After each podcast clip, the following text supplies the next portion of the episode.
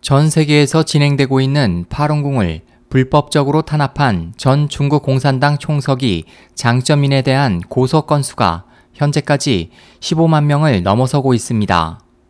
최근 이번 고소에 참여한 전 중국 국무원 대외경제무역합작부 고위 관료인 장희재 씨의 사연이 화제가 되고 있습니다.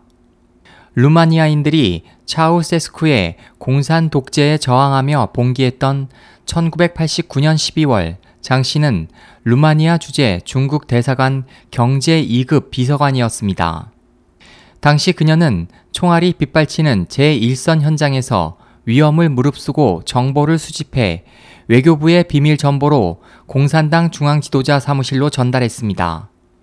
하지만 7일간 혁명으로 루마니아 공산당의 독재가 종식된 후 장 씨는 사투 속에서 얻어낸 정보가 공산당 기관지 인민일보에 의해 크게 왜곡됐다는 사실을 알게 됐습니다. 그녀는 매체와의 인터뷰에서 중국 공산당이 루마니아 혁명 과정을 자신들의 입장에 따라 마구 왜곡해 전 국민을 속였다며 당시 대사관 직원들 모두 충격을 받았고 그에 대해 비난했다고 회상했습니다. 독재자 차우세스쿠는 당시 발생한 혁명을 무력 진압하려 했지만 결국 총살형을 당해 생을 마감했습니다.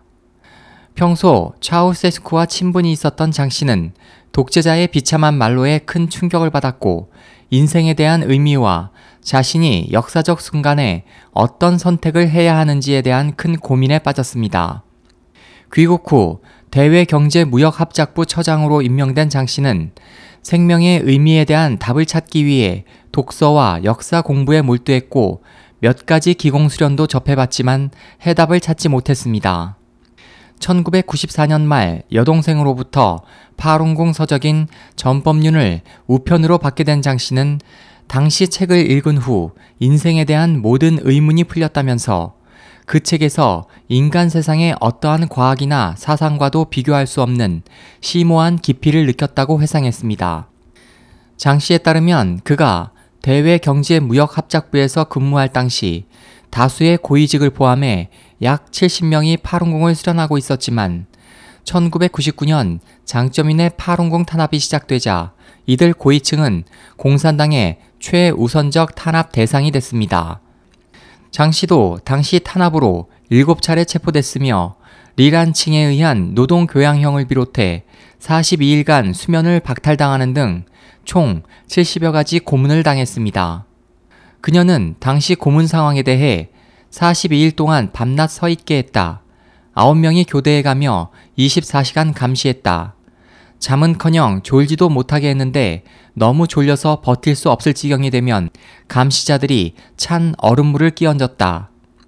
당시 베이징 노동교양소에는 4대 악녀가 있었는데 그들은 나를 발로 차곤 했다. 한 방에 반대쪽 벽으로 날아가 부딪힐 정도였다. 몇 대 맞으면 나는 쇼크로 기절했다고 말했습니다. 그녀는 또 화장실을 못 가게 했다. 대소변도 못 보게 했다. 4, 5일째 되니 도저히 참을 수 없었고 옷을 입은 채 소변을 보고 말았다. 그들은 나를 소변 위로 넘어뜨렸다. 나는 옷을 바꿔 입게 해달라고 했지만 그들은 거부했고 수련하지 않겠다는 보증서를 쓰고 전향하기만 하면 즉시 새 옷을 주겠다고 했다. 물론 나로서는 받아들일 수 없는 교환 조건이었다고 회상했습니다. 여기서 당국이 말하는 전향이란 당에 대해 앞으로 파룬궁 수련을 하지 않겠다고 약속하고 파룬궁을 포기하게 해준 것에 감사하며 파룬궁 창시자를 비난하는 글을 쓰는 것을 말합니다. 중국 경찰은 일반적으로 파룬궁 수련생 한 명을 전향시킬 경우 수백에서 수천 위안에 달하는 포상을 받게 됩니다. 장 씨는 공산당은 당을 따르지 않으면 사람이 정상적인 생활을 할 수 없도록 만들어 스스로 사악함을 증명하고 있다며 이런 식으로 사람의 사상을 통제하는 당이 어디 있는가라고 지적했습니다.